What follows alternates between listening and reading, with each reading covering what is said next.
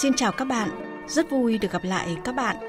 Hôm nay Thu Hà cùng các nhà nghiên cứu lịch sử sẽ gửi đến các bạn câu chuyện về vị triệu tổ của nhà Nguyễn, người khởi nguồn cho sự phát tích vương hệ tộc Nguyễn Phúc hay còn gọi là Nguyễn Phước với 9 vị chúa và 13 vị vua Nguyễn trong chiều dài lịch sử đất nước ta. Các bạn thân mến, có lẽ trong chúng ta nhiều người biết rằng thủy tổ họ Nguyễn được xác định là Nguyễn Bạc, vị tể tướng có công phù trợ cho vua Đinh Tiên Hoàng. Nhưng phải đến 15 đời sau, Nguyễn tộc mới phát tích vương hệ và người khởi nguồn cho sự phát tích này là triệu tổ Nguyễn Kim. Theo các nguồn sử liệu chúng tôi tổng hợp lại, vào thời kỳ đầu thế kỷ thứ 15, nhà Lê bắt đầu suy yếu. Mạc Đăng Dung, một võ tướng nhà Lê, đã nhân cơ hội tiếm quyền lập ra nhà Mạc. An Thanh Hầu Nguyễn Kim, vị trung thần của triều Lê, đã tìm và phò dựng người con rốt của vua Lê Chiêu Tông, tên Lê Duy Ninh, lên làm vua Lê Trang Tông, góp phần trung hưng triều Lê. Cũng theo các nguồn tư liệu lịch sử, Nguyễn Kim sinh năm 1468, là con trưởng trong một dòng họ có truyền thống ở làng Bái Trang, huyện Tống Sơn, xứ Thanh Hoa, cũng chính là quê hương phát tích của dòng họ Nguyễn danh giá là Gia Miêu Ngoại Trang, nay thuộc xã Hà Long, huyện Hà Trung, tỉnh Thanh Hóa. Cha của Nguyễn Kim là Trừng Quốc Công Nguyễn Văn Lưu. Nguyễn Kim làm quan dưới triều Lê, chức hữu vệ điện tiền tướng quân, tước An Thanh Hầu. Năm 1527, sau khi vị vua cuối cùng là Lê Cung Hoàng bị phế truất, Mạc Đăng Dung chính thức giành ngôi nhà Lê, lập ra nhà Mạc. Sau khi nhà Lê Sơ sụp đổ, một số bộ phận quan lại bỏ về quê hương sống cuộc đời ẩn giật, số khác theo thời thế ngả sang nhà Mạc và tiếp tục tiến thân. Một số trung thần vì uất hận tìm đến cái chết để vẹn tròn chữ trung. Riêng tướng Nguyễn Kim không chấp nhận thời cuộc đã định, ông đưa người thân tín bên mình, đồng thời triệu tập hào kiệt bốn phương cùng chung chí hướng, lánh lên vùng đất Thanh Hoa, giáp Ai Lao. Phó giáo sư tiến sĩ Đỗ Bang, Phó Chủ tịch Hội Khoa học Lịch sử Việt Nam cho biết.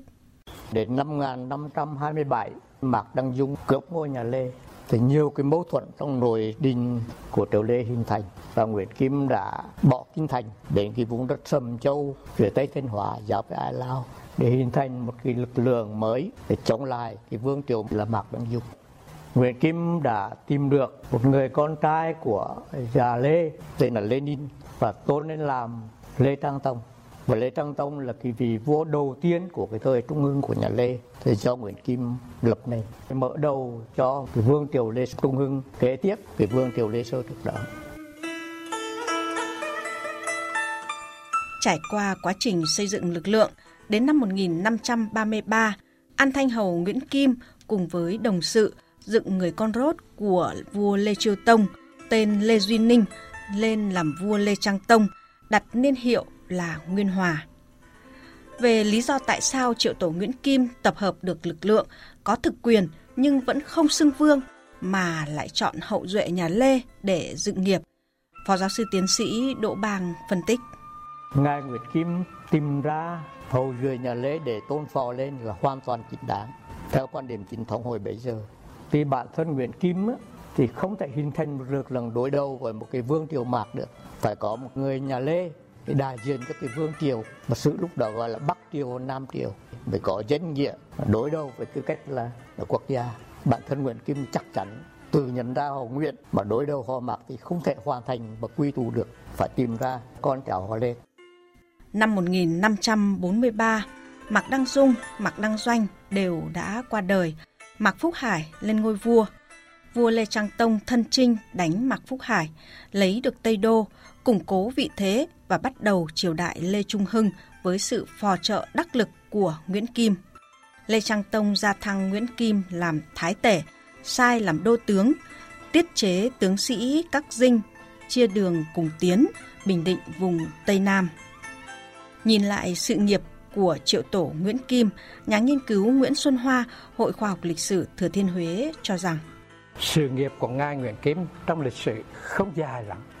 Nhưng mà nếu nhìn về về mặt cái lịch sử, thì đây là nhân vật rất quan trọng đánh dấu một cái mốc lịch sử của Việt Nam chúng ta. Đúng như sau này lịch sử họ đã suy tôn là thời Lê Trung Hưng, người ta xem ngài Nguyễn Kim là đệ nhất khai quốc công thần. Tức là vì công thần khai quốc lớn nhất của triều Lê Trung Hưng tổ chức cuộc chiến đấu khôi phục được ngai vàng ngài vua là sự ổn định về mặt thể thái nhân tình ổn định về nhân tâm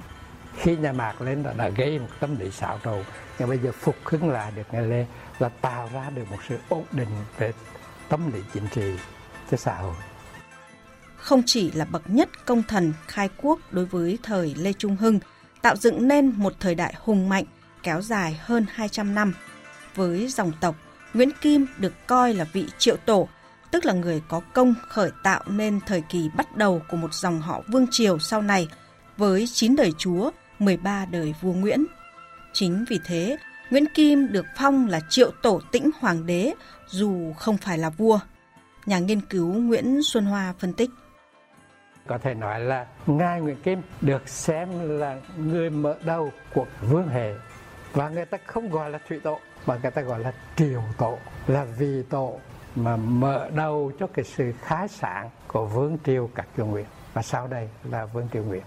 người ta xem ngài là triều tổ và ngài nguyễn hoàng là thái tổ. Nhưng mà thủy tổ trong những cái bộ giá phả, nhất là bộ nguyễn phước tộc thể phả và gần đây xuất bản, thì người ta xem ngài nguyễn bạc như là khởi nguồn của cái dòng họ nguyễn phúc.